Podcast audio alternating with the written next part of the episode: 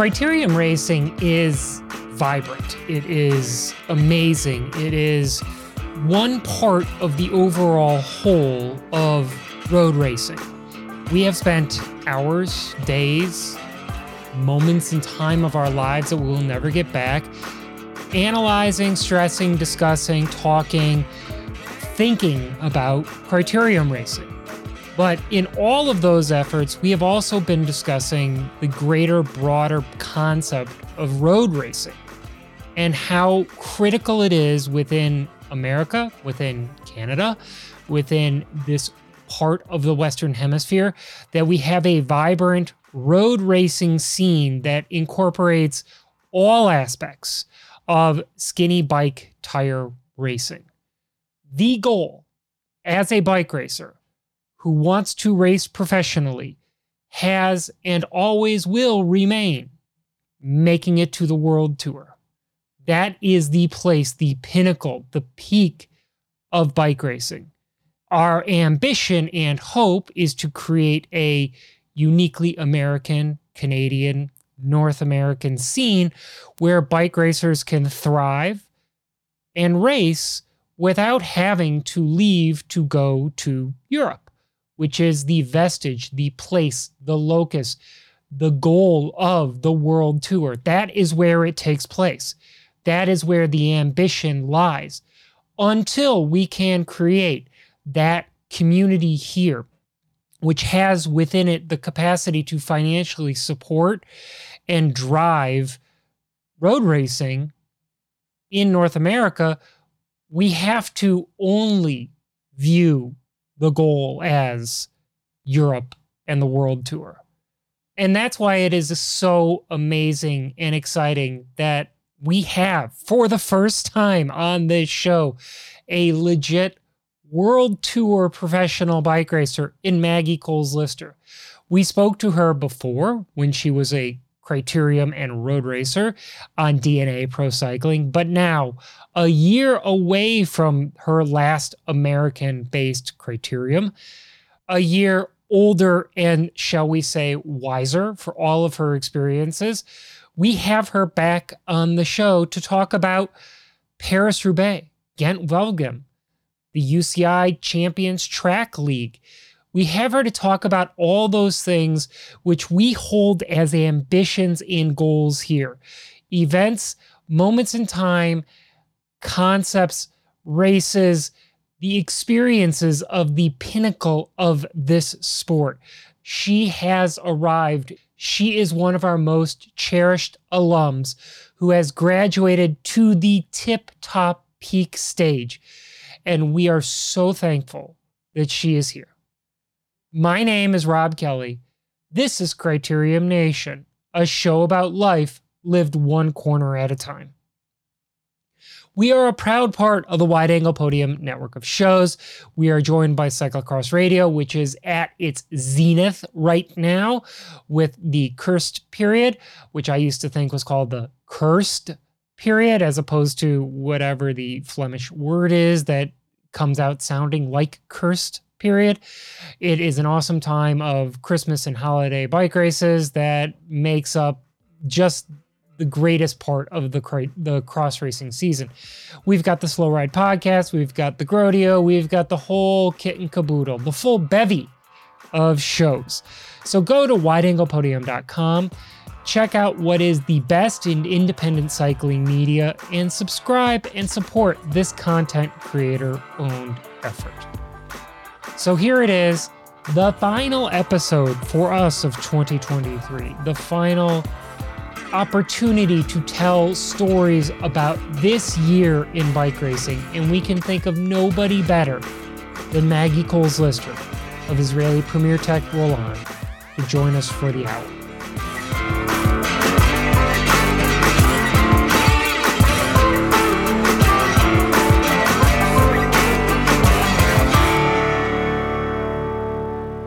Maggie Coles Lyster joining us all the way from the Pacific Northwest, uh, or at least the Pacific Northwest as far as the United States is concerned, but you're on the other side of the border. So is that the Pacific Southwest for Canada?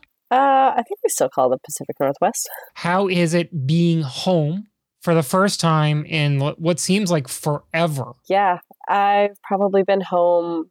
This is the third time this year, I think. For and the other two times were like a week at a time. So it's pretty wild. Uh, the last couple of months, I really started just getting that little bit of homesickness, uh, missing the dog, missing the family, you know.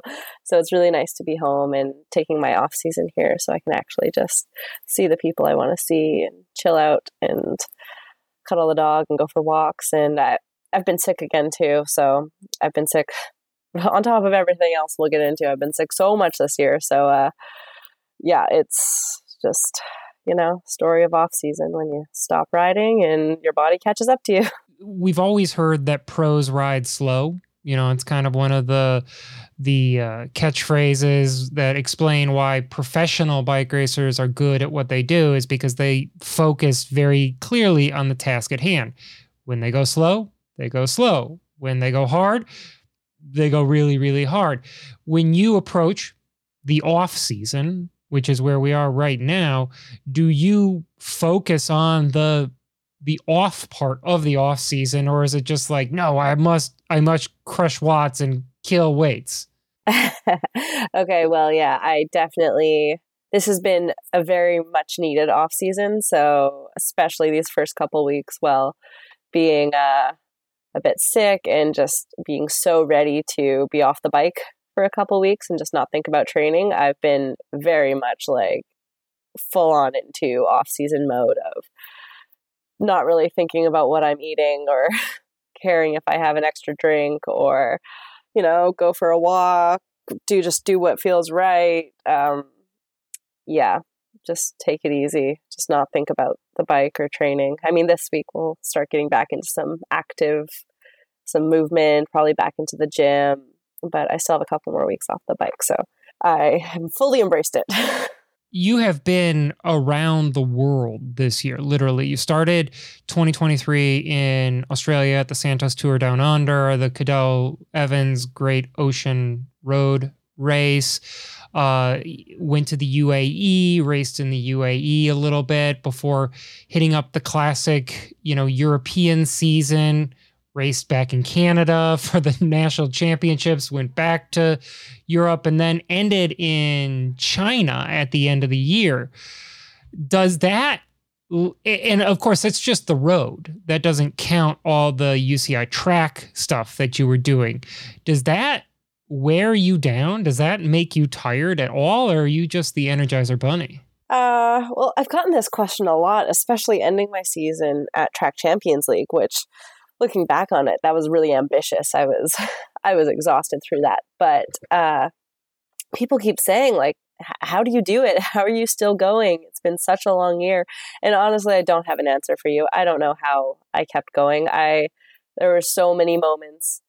I just I, I was absolutely drained, and then another travel would be coming up and I just have to refocus. Like at that point there's no getting out of it. I'm I'm going to this race. I'm going to what China was my fifth continent I went to this year and you, you know what you just like put yourself in the okay I, I got to do what I can do with where I'm at right now um, so that was kind of the mindset and you know what uh, like it's a it's a funny year because it was my first year in world tour we had all these team changes, all this craziness.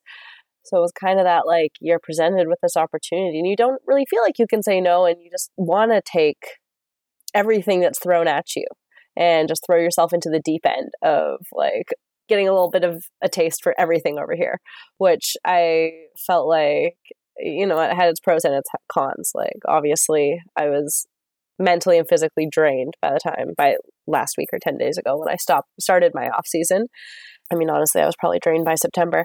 But then, yeah, the pros of that, like, I did experience a lot. And just heading into next year, like, I mean, I raced Roubaix. I've raced on, I raced a bunch of Nations Cups heading into an Olympic year. I uh, got some more racing at the end of the season in Track Champions League. I got to experience that, um, the World Tour stuff, and actually fighting for podiums over in China. So, like, there were there are so many positive takeaways I can take out of this year and like I can focus on I, I can focus on how tired I was and how much it all took out of me. But like, I mean, what's the point of that now? We're we're resetting, we're moving into next year, and I really just gotta.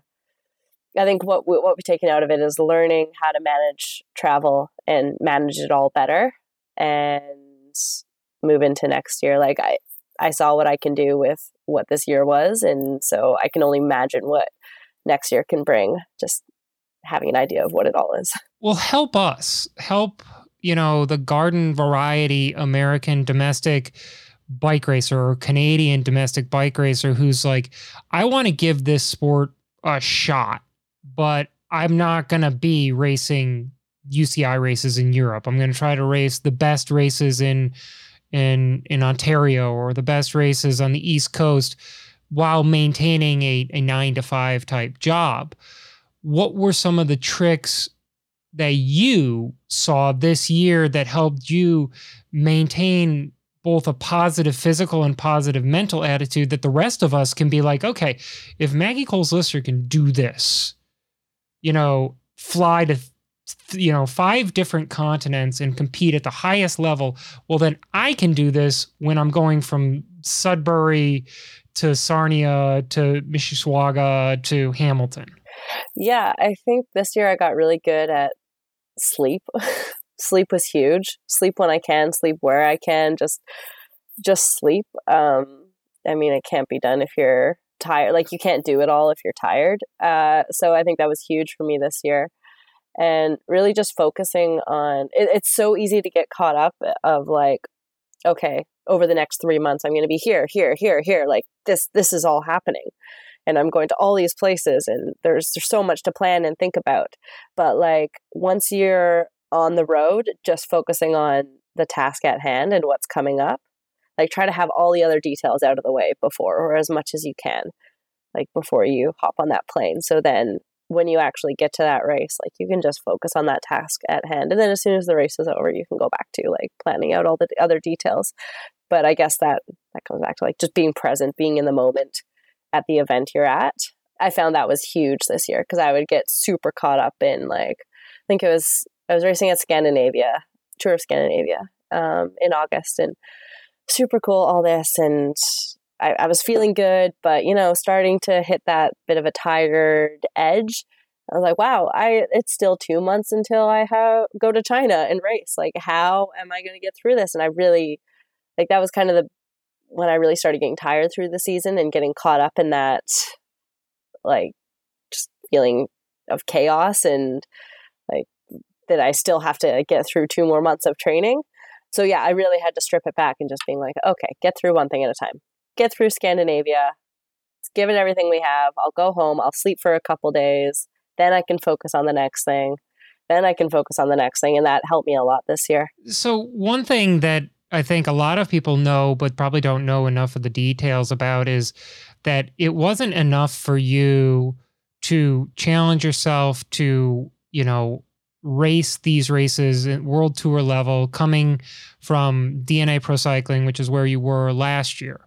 You know, you you you started the year on one team, switched to another team, and then found your way all the way to a third team by the end of the year all through basically no fault of your own. Can you kind of give us a sketch on how you went from DNA all the way to Israeli Premier Tech? Yeah, so the like highs and lows of the past year were wild. So DNA Pro Cycling was my home for three years, like 2020 to 2022. And then I wanted to make the jump over to World Tour and get into some of those races. And I, I just felt ready. I was ready to get over to Europe and like fully move over there and see what I could do. And it's really hard as a North American if you haven't been over to Europe in years. Like I, I went over when I was 17, 18, but that that was years ago now. so it's it's tough if you don't have any current results to show. Even though last year I was national champion, like doing well in the American scene, but uh, I had a good result at Commonwealth Games. But it, it's really really difficult to get the attention of European teams. So that was a struggle in itself. The what was B and B hotels last year when they started their women's program. Uh, we got talking with them and they reached out to me and I got on that program and that was uh, the whole program just seemed incredible, like too good to be true. Super exciting. Which is likely what happened there, anyways. Which is what it was. yeah.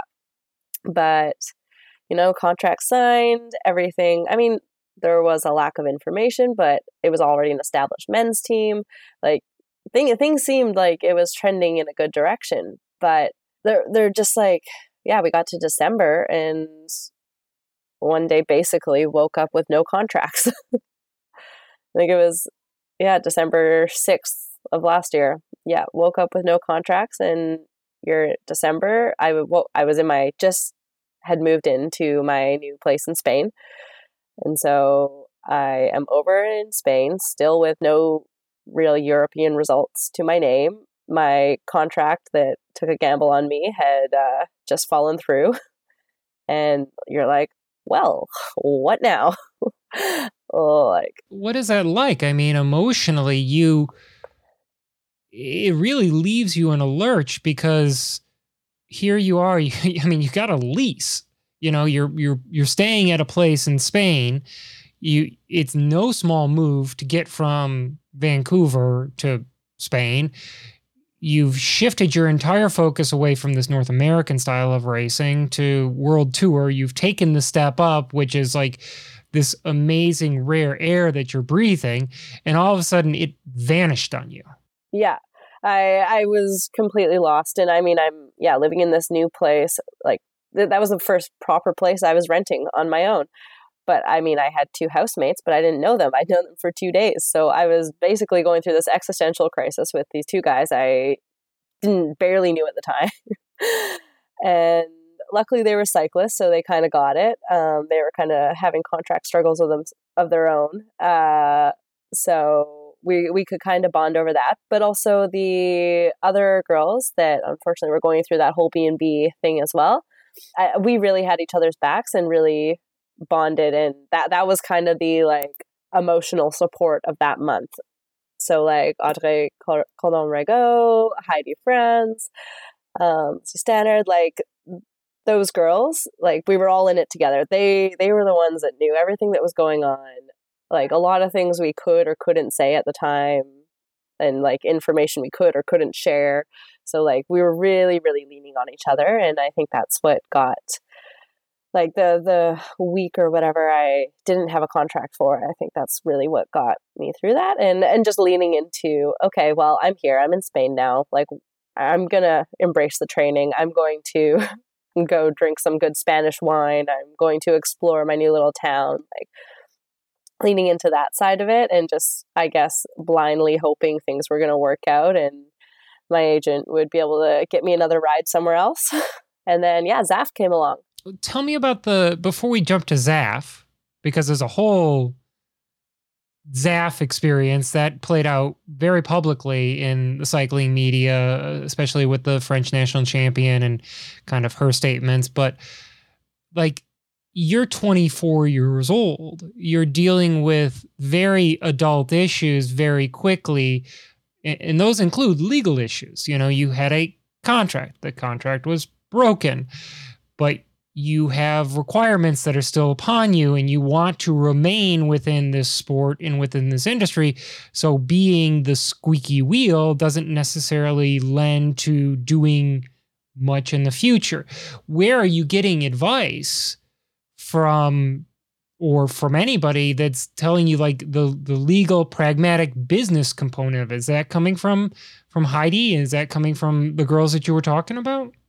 Um no, so organizations like the Cyclist Alliance, they did have our backs and help us out a lot through that. And when it came to like legal guidance through them and kind of the team my agent has around her, like it was through kind of those sources that really helped us guide guide us through that because without it I don't know how I would have figured it out. There were so many different parts to it. Um, I mean, contract signed, money, your supposed to be getting, um, whether we can sign elsewhere, whether like like all the little nuances of if we can trade team or if we can move teams at this point, like like there were so many question marks. Um, but yeah, there were a few different kind of parties helping us navigate through it. Because i think as like the core group of girls none of us really knew what we were doing. Like none of us had really been in that kind of situation before. Zaaf comes along and they're your your lifeboat you know after a week. What was that experience like? Tell us about how relieved you were apprehensive scared nervous. What were you feeling when Zaaf comes and says hey maggie we've got a spot for you. We've got money. Here's another contract well, you know what? They're they were another new team. So after the experience with B and B, you're kind of like, oh, oh, great. Uh, this this seems like another really good opportunity, but it's another new team. Like there's all that unsurety, like all that uncertainty just comes back, and oh, what if this goes belly up? So like you do have those question marks, but you also don't really have another choice in that situation. Like, hey, I want to be over here. I want to race my bike. This this is it. Like we're going with this, and a bunch of the other girls who were with the B&B program came over to it as well. And like Michaela Drummond, her and I were really close. And so I already knew some riders who were signed with Zaaf. And the team was based very close to where I was living in Spain. And everything was just kind of easy at, at that point. Like things fell into place really quickly. And so, like, other than that, oh, it's a new team. Like, what if the same thing happens? There wasn't a whole lot of signs, I guess, that what what happened would happen, you know? what actually ended up happening with Zaaf, and then we'll walk backwards and fill in the details of kind of the signs and the worries and the problems. So bottom line, we weren't paid. And even by the time we came to Roubaix, like nobody had been paid their salary yet or or people had been paid bits and pieces of it like it all got really weird. But for speaking for myself i hadn't been paid by the time april came around. So yeah that i think we need to fill in some details as far as like when the women's version of paris roubaix was this year. It was the 8th of, of april. You joined Zaaf and raced from january february march and all the way to the beginning of april without without a paycheck. Yes, without a paycheck. Were you getting told, like, oh no, don't worry, it's coming, it's coming, it's coming? Yes. The whole time it was always coming. It was always just there was some sort of delay or some issue with one account or there was always an excuse. But yeah, the money was always supposed to be coming. and so, but yeah, we never saw it. And I mean, my first, like, oh my gosh, was our first race was in Australia, and we were flying back from Australia, and we went to the the team hadn't pre booked our bikes on the flight, and it was a situation of like all the bikes come back or none of them because we were all under the same ticket, so we couldn't just individually pay for bikes.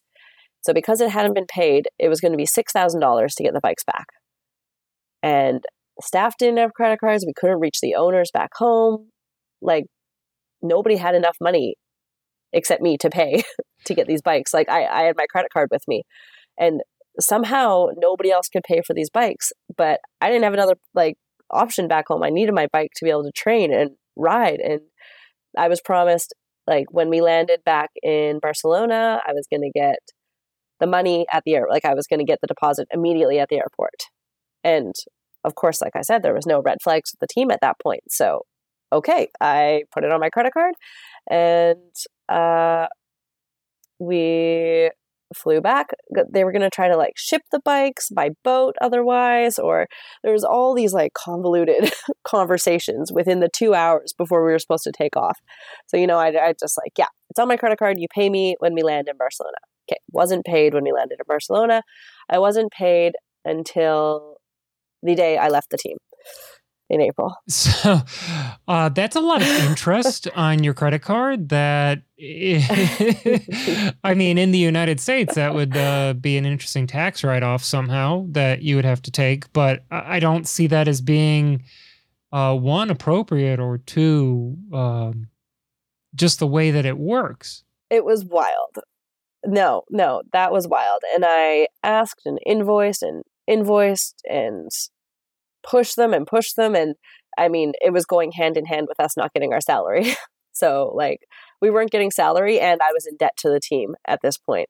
So I felt I was in a bit of this situation like okay, so we're not getting our salary and like towards the end of it and like the others I want to leave but also how am I going to get this money? Like where is this money coming from? Like they still owe me $6,000 for our bikes coming back. and shockingly the women's world tour minimum salary is you know, six thousand dollars is a huge chunk of what the minimum salary. Six thousand dollars is a big portion of your salary. Like there, yeah, I needed that money. And so, you know, at what point in time, when you go from January to February, you haven't been paid. February to March, you haven't been paid. March to April, at what point in time does it become okay? Maggie needs to do something here. It's time for us to to you know, cut bait uh, and get out of here because this is not healthy and constructive. Kind of following what the other riders were doing. I mean, like like what happened with B&B, this whole situation really brought us close as a team. I mean, if you can look at it on the positive, we all became very close friends and really had each other's backs. And so naturally, as we're not getting paid over the months, like the first month, you're like, okay, maybe just something went wrong with the company. Like who who knows? That's okay. I mean, it's not okay, but February, hopefully, it comes through. And then it doesn't happen in February, and then you start having conversations with the other girls, and you're like, okay, this this really isn't good. And I mean, some writers have some savings, some are really struggling to just survive, some can't pay rent. Like it starts to become stressful. um, really stressful on riders. And so then you talk you talk more and then you're like, okay, what's the move now? What do we what do we do? You start having conversations with the Cyclist Alliance and it's tough because you're about to leave this team, but you don't have another team lined up. And at this point, team transfers happened in June. So you also, at this point, if you were going to another team, big team, you needed uh, an early transfer exemption. So there was like there was waiting around for different pieces of the whole puzzle to uh, come into play, and it, it did become really difficult because you're like, morally, do I keep racing for this program? Like, like what what do I do in this situation? It's just such an unprecedented unprecedented situation that I think each at the end each rider had to do what was right for her because some some were able to secure another contract and able to get that exemption and able to get out. Um, some it took a bit longer, and yeah, I you needed to make decisions like do do I go race Roubaix and that kind of races, and um, you just had to weigh the pros and cons. You had to get there. I mean, it doesn't sound like they were buying you plane tickets and. So they were getting plane tickets. So this is this is also like where the there was some I guess false sense of security. Like you were getting sent to these races, getting like tickets. Occasionally they cover expenses. Like, I don't know. It, the whole situation was so odd and just like so different for each person in some ways. Like, some people they'd cover things for, some they won't. Like, but salaries for the most part weren't covered um, or weren't being paid. And so that was the biggest part. But they were getting those who wanted to keep racing. But yeah, some people they weren't letting race. Like it was just all like the treatment on the team was also an issue by a lot of people. I mean, the day before Roubaix, we had a lunch with no protein, soggy rice, and spinach. And we were in the middle of nowhere. And like, I'd gone through whatever other food I'd brought with me and, and that was what we ate and people weren't going out and like getting us additional food on top of it. So you know like there was can like the conditions weren't great either. Uh, oftentimes we didn't have spare equipment. Um but yeah it was the weighing that well if i race roubaix this year and am able to just get through this and then i can kind of take a break in my racing like then I just have one more race experience under my belt, one more year of doing it. And whatever team I'm on moving forward or next year, like I can say I've done Roubaix. I know what to expect. I know how to go through the motions. Like it's not a shock like everything was this year. so that was kind of, and there was still the like, well, I need another contract, so I still need some results. So it's such a hard, you see, it's like such a toss up of what you do. Did you ever get an explanation as to what the deal was? Why? why this was not working even remotely close to what a professional contract or a professional race organization would be like? No, there was never any uh, explanation. And once we all kind of went our separate ways on teams, that was just like, yeah, there there was not really much more talk after that of what the team was. Like we'd hear rumors sometimes, but like, yeah, it all just everyone I guess just kind of shifted their focus to okay, well now I'm on this team and I have six more months of racing this year and like let's just make the most of it and get what we can out of this season. Did it kind of I don't know, cloud the experience? I mean, you're a professional. You've got a job that you need to do. I understand that. But this is still like Paris Roubaix. I mean, this is an iconic race, and this is one of the first times that they had run a women's version of the race. And you're lining up for it in in a professional team kit you know you're supposed to enjoy it. You're supposed to take in the experience but you're also dealing with the fact that the kit that's on you is a kit that's borderline abusing you an organization that's not paying you that's not giving you the resources that you need. Is this you know did you walk away from paris you know from Paris Roubaix with a with some sort of positive feeling, or is that the photo that we've got of you is that you know emblematic of just how exhausting it was? Oh yeah, um, that day in itself was a huge roller coaster. Like we showed up in the camper, and when we were probably about twenty minutes out of the race, I, I just or twenty minutes out away from the course.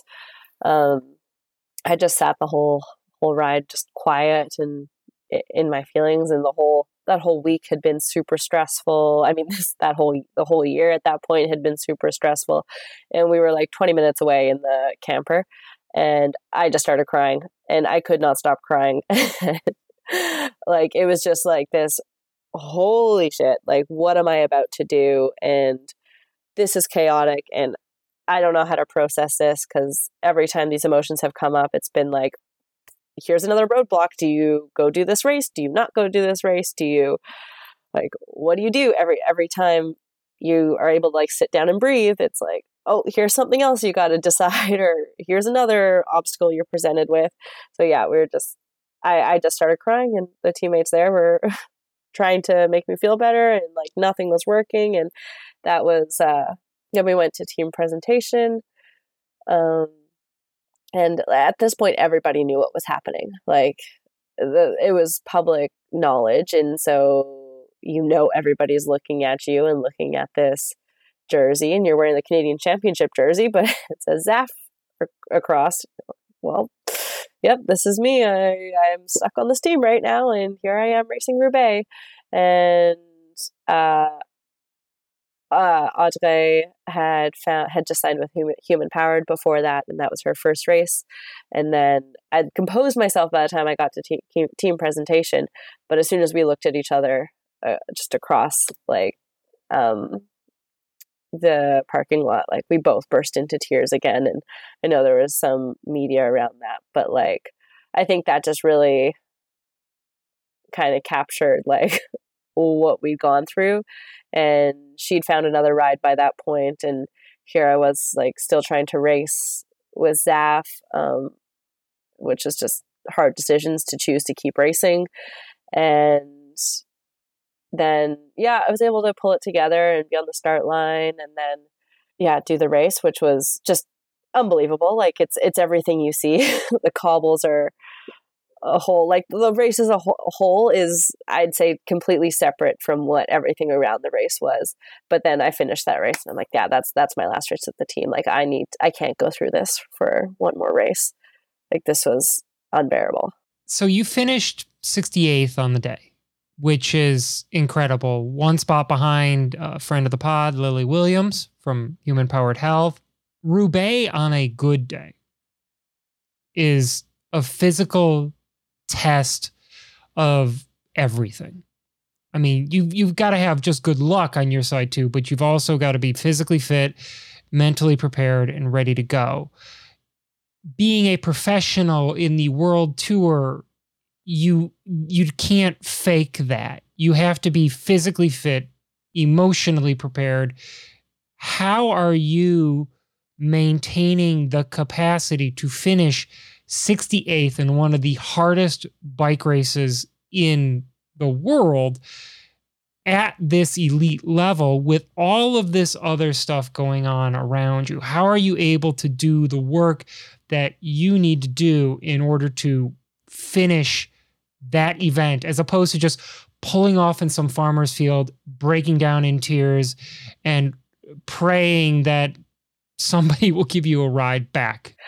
I think racing for me had become like the escape from all the chaos, which even though you're wearing the jersey and like that's what the chaos is, um, it, it was the same motions. Didn't matter what jersey I was in, didn't matter at that point if I had money in my pocket. Like I was at the race, I was going through the motions, I was on the start line, the gun goes, and I mean, you're there. You're there at Roubaix and earlier Gent Wevelgem and all these races for the first time. You're like, I was starstruck and equally had no idea what to expect of myself, had no idea what the whole race was going to be like. So I think I just, I just get caught up in the moment of the racing and I'm just, you, like, I kind of get into the flow, this flow state. And I was talking about to someone about this recently. I don't know if because of all this other chaos and arguably trauma that was going on outside of the racing. Um,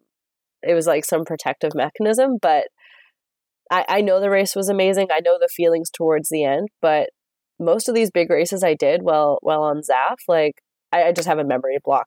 Like I I don't remember much about it except just being in this flow state and just going going with it and just racing my bike and like at at the end of Roubaix I was just happy I didn't crash, I guess, and just made it to the finish line. And that in itself like felt like a win for the day. And then I mean on top of that you have a Canadian just won. Um so that's absolutely incredible and yeah, what like just a wild day out there.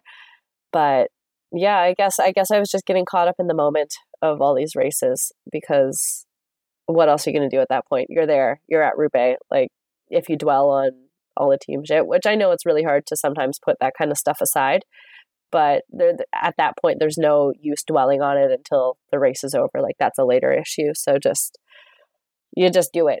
You've done it a million times, like different kinds of races, different whatever. But you've raced your bike like a million different times. So yeah, just race your bike. And the it's weird to ask this question, but for those people who understand what happens at Roubaix, there is the the iconic shower room at the old Roubaix Velodrome, and it's you know been these photographs, and it's this very almost surreal looking place because it's like cement and block and you know, and it's kind of like this place of honor. In, in the hard person description of honor. And there you are, you know, with this great picture that we shared from that experience where you are in the Canadian national champion kit. Allie Jackson from EF had won the race, fellow Canadian. And there's just this look on your face of just absolute relief, emptiness, over. I don't even know what were you feeling when you got to that finish line, you got to that point. So overwhelmed. I mean, the te- the tears were gone; those were all gone before the race. But you you just sit. Okay, honestly, first you finish the race, went back to the RV, and you are like a kid in a candy shop. Like me and one of my teammates is like, "Oh my god, we just finished Roubaix. Let's go find the showers. Where are the showers? Like, we need this iconic moment." but then once, I mean, once I was in there and like had I guess just accepted that like that was my last race with the team, still didn't have another team ready to go, like just you're, you're just again caught up in the moment. Like I was empty. I'd never experienced cramps like that in my life. I was overwhelmed by what was coming, and th- there's something, yeah, there is just an iconic feeling of like sitting in those showers and or sitting in like the changing blocks and you're like you kind of go through a how did i get here? Where am i going? What's next? Like it, it makes you think. It just makes you kind of reflect on how your career got you here like what's happened the past few months and then where do you go from here? And that i think was what kind of that picture caught me in that moment of just thinking of all that. And so where you went was Israeli Premier Tech Roland. My French is awful, so I, am not.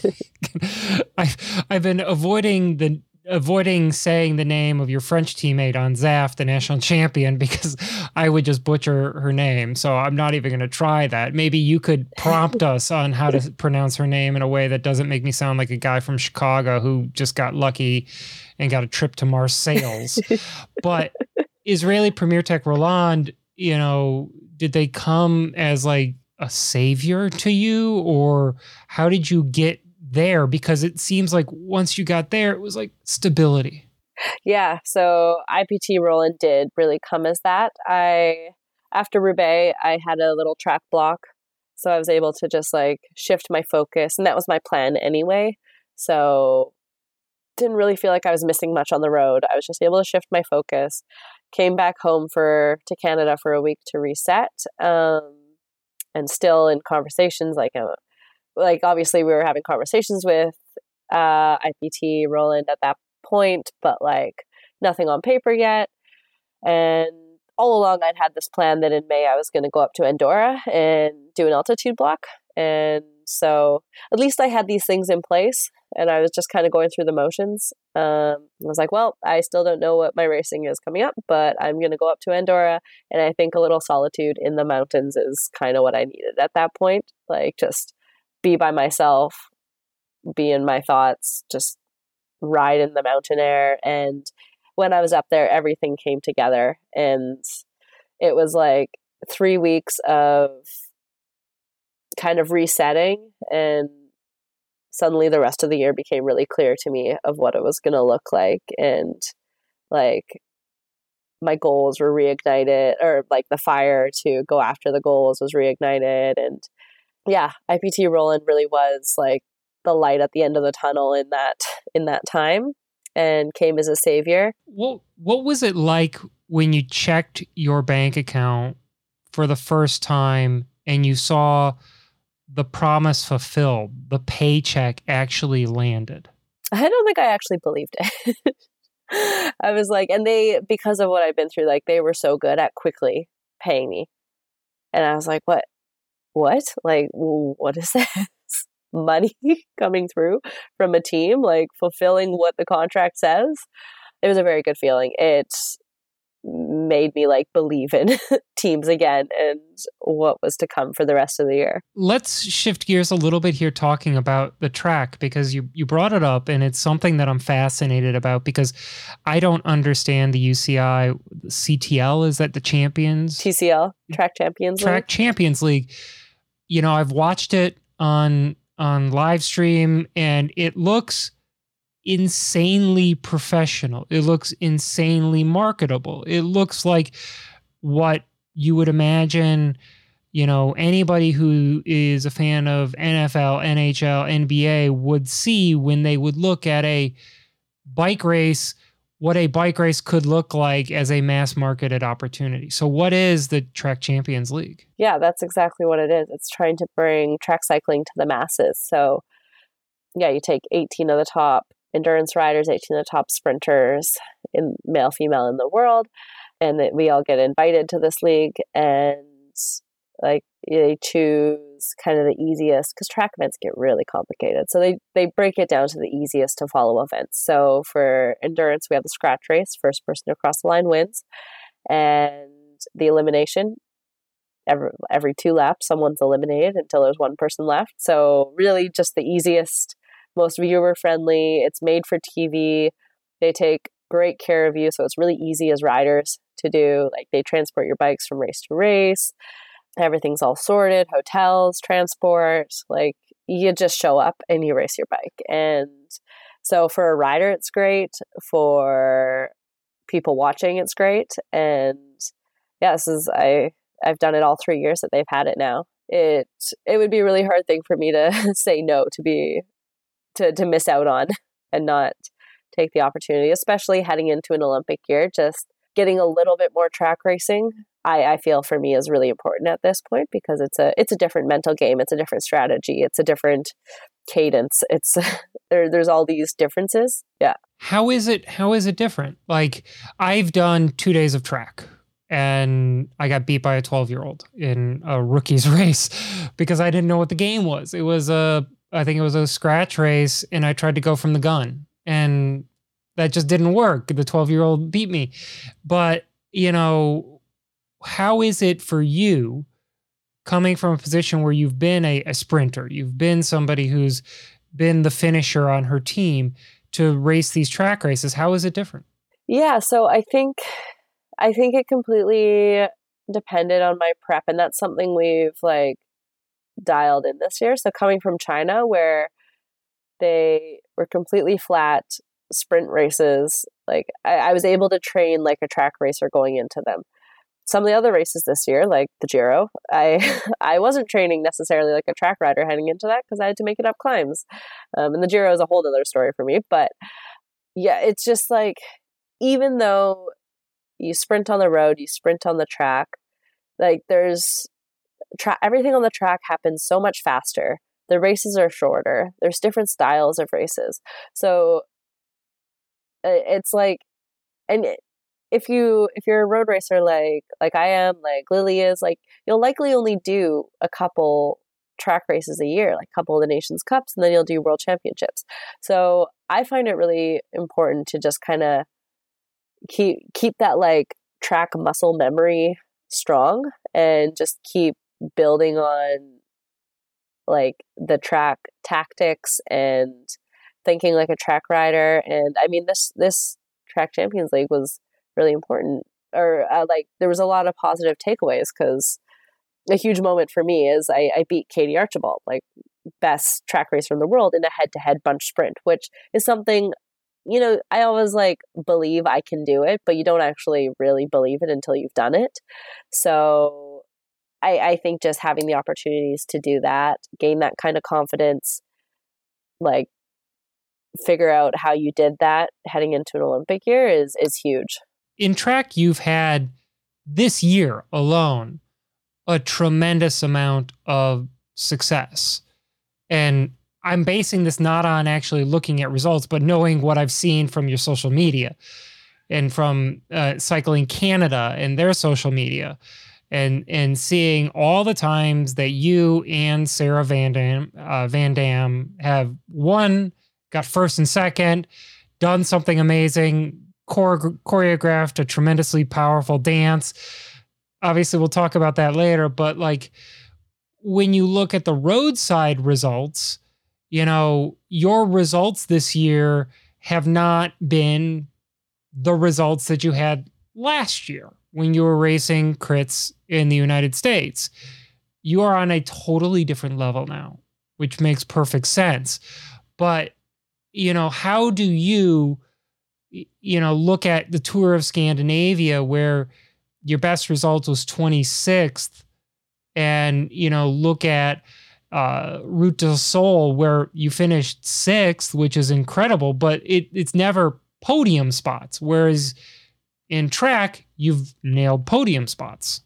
Yeah, um, I think, like, I don't think not getting a podium on the road this year, except for like some stages I did at a Spanish race I did, I, I don't think that has really impacted me like the way optically it might look compared to last year because it is th- this year is uh, has been a huge leap into this next level, and so I think if anything, I've surprised myself because the the difference in racing and the difference in the riders I'm up against in these sprints um, from what kind of the North American scene was. Also, just being a crit racer and now throwing myself into these 160 kilometer road races, just like getting what did what did I do this year? It was like over five, maybe five to ten, like top ten, top 15s in the world tour. Like that in itself was something that every time that happened, I was extremely proud of, just because I, I, I think I surprised myself at just popping in and doing that. And like some of the goals I broke down were different. So like Scandinavia, uh, specifically, I was trying to go for the green jersey, which didn't end up playing out. But again, I had the opportunity to sprint against this field of riders like multiple times every stage. And so that in itself like taught me a lot. Like this whole year has just been learning. So I think I've embraced it as such while also progressively every time I've cracked the top 10 in a race, gotten more hungry for that podium, more eager to make that happen. But yeah, I mean, sprinting with or coming close to like a Lorena, Lorena Wiebes or Charlotte Kool or one of those riders is like, like, wow, I'm here. And like, I can safely say the past three years, I never thought that I would just come into the world tour and be this close right away because it's equally having the strength to do it and figuring out this whole style of racing. Like the criteriums, you're you're really like you have one or two teams you're really competing against. Like you have a super dominant Legion team that you have to figure out how to beat. You come into the world tour, you have like six trains that six trains and maybe like 10 other sprinters who don't have a lead out train that you're trying to navigate and figure out who to play off of like who to follow who to yeah you're just figuring out. There's so much more happening but yeah i think the track was the one thing this year year that stayed really familiar for me and like the results aligned with pretty much where I thought I was at and where I hope to be heading into next year. So I I forgot about the Vuelta, and this is my favorite race that you did this year, the Vuelta Extremadura Feminas. Yeah. Uh, it was a 2.2, the second stage from Don Benito to Caceres, I think it was. You ended up finishing second that day, which is your best result, your best individual result of of the year. Um, you finished third in the green jersey competition. That's actually I, I I'm gonna correct you uh, there at Extremadura. I actually won the green jersey, but they uh, PCS didn't give me the credit for that. They calculated some other points, so I, was, I, got the sprinter's jersey there. I was gonna say you got third at the Tour of Scandinavia in the oh, sprinter's jersey. Yeah, yeah. Which you know, if you look at the people who you're who you're competing against, it's it is a it's a it's a list of hitters. I mean, you know, Cecile Ludwig and Lorena Wiebes. Um, again, my Dutch is as bad as my French, so but when you walk away from this first year of racing in the women's world tour, do you see this as being a year that you'll remember? You know, a year that you will remember and that you will be proud of, I think is the way that the question should have gone. Yeah, absolutely. I think that just what this year has been and everything I've gone through, like the the fact that I was still racing and like made it out the other end, out the other side is just like I'm proud of that in itself. Like there's been so much change and like uh, bike racing isn't just about what happens in the race. Like there there was so much more around it and so many lifestyle changes for me. And I, I think just of how adaptable and like quick to go with the flow and navigate through these things that I've been able to do is I'm really proud of that. And like I mentioned, just from what I think my expectations were heading into this year versus what I accomplished in the races. There's there's almost no race this year that I have any regrets about or am disappointed in myself with. Like I, I think I I don't think I'll ever have a year like this again. Like you only have your first year. oh, well, hope not for that side. For that, yeah. Hope not from that side of it. But you're you only have your first year in the world tour once. Like once you're in, you know what's happening, you know you know everything. Um, so this kind of big learning year will never happen again. So I think for what what I did and what I've been able to take out from take away from it, uh, yeah, I'm incredibly proud of it. What do you think was the the single best thing that you took out of this year? Like, what's the single best skill that you developed as a bike racer or human being in general from this year? Okay, I mean, two things like I, can't clearly I can't pick one thing. two things. um, in a race, just being able to confidently navigate a bunch finish in this field and like I can confidently say that I can go into almost any race that will end in a bunch kick and definitely get a top 10. I, I think that is super cool and proud of that. And then really speaking up for what I need and like basically my my worth and what I'm worth as a cyclist and what I should be what sh- what I should get and what I I guess need to just live as a, a female athlete and, and just being vocal about that and I, I think not being afraid of being kind of that squeaky wheel because I think so many female athletes like just just won't ask for what they need and what they need to properly train and properly live and properly find that balance between racing and rest. Like a lot will just let teams walk all over them and just be pushed to the edge. Um, so I think I've learned how to be very vocal about that. And even though it might not look like it this year because I I've been all over the map and done this many races, throughout the year I've gotten better at it. And heading into next year, I've been already really good at setting boundaries um, of what I know I can and can't do, especially into an Olympic year. It surprises me that that's what you say because I never, in my wildest imagination, would have dreamt that you were anybody who needed to improve on that in from January. Like the Maggie Coles Lyster that I knew who started the year January 1st, 2023 was a a confident I know what I want and I know how what I need type person to me. But you're talking about how that's developed over the course of the year to where it is better. You know, explain like what is it that you have gr- how have you grown that way?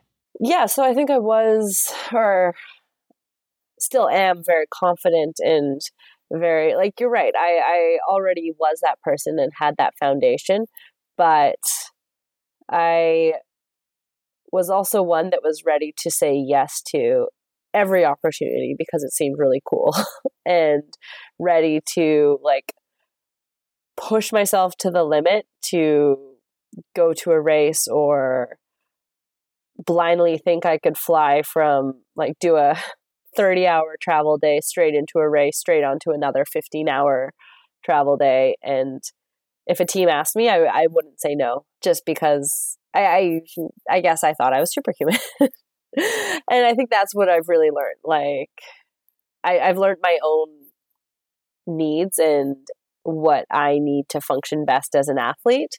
And I guess that's what's grown the most this year is figuring out what I can handle for travel um, what I can handle for races, and accepting that life throws so many other curveballs and chaos at you outside of races and travel, and that like what I need to be equipped with to be able to like juggle all of that.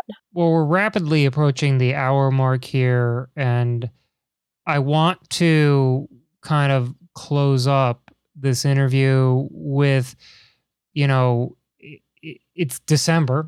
That's when this episode will air, which means it's a time for not just reflection, but also from looking forward to what is Maggie Coles Lyster going to do in 2024? What is what are the things that we can look forward to from you in that near future? Like where are we going from here? Yeah, so next year will, I mean, all going well, hopefully be my first Olympics. So that's huge. And I love your confidence that it's your first Olympics, not I'm going to the Olympics. It's my first. I'm here for the next I'm, 12 to 14 or 16. I'm around for a while, hopefully. Again, all going well. I would love to have a long career in cycling and go to many Olympics. Um, so, yeah, hopefully my first Olympics next year. And yeah, just just gonna see more hopefully fights for podiums in in the world tour. Um, I'd love to really focus on the classic season again because I think I, from doing pretty well in a lot of them this year, uh, to really understanding my strengths as a rider. I think I'm a really good classics rider, and so looking forward to hitting some of those big ones again. Like hopefully, I mean I don't have my calendar yet, but hopefully Roubaix and Ghent and Flanders. I, I can probably list a million more things I hope as goals and hope will happen. But though those are the two things I I've really been able to confidently set my set my sight on, which is a, a world of difference from last November at this time, what I thought was going to happen. And just the final question Are we going to see more choreographed dances with Sarah Van Dam and the rest of Cycling Canada next year? Oh, of course, yes. Um, hopefully, we'll get Dylan Bibic back as a, a guest appearance in more TikToks. But Sarah and I have plenty of ideas uh, for what's to come and where to grow it. well, Maggie Coles Lyster, thank you so much for joining us again on the show. Yeah, thank you.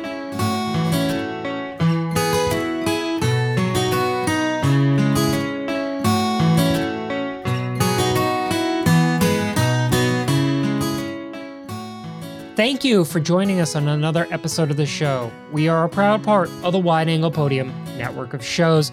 WideAnglePodium.com for the full bevy of shows on the network. Go support. Special thanks, of course, to Maggie Coles Lyster for joining us all the way from the Great Pacific Northwest, from Vancouver, British Columbia, is to be exact.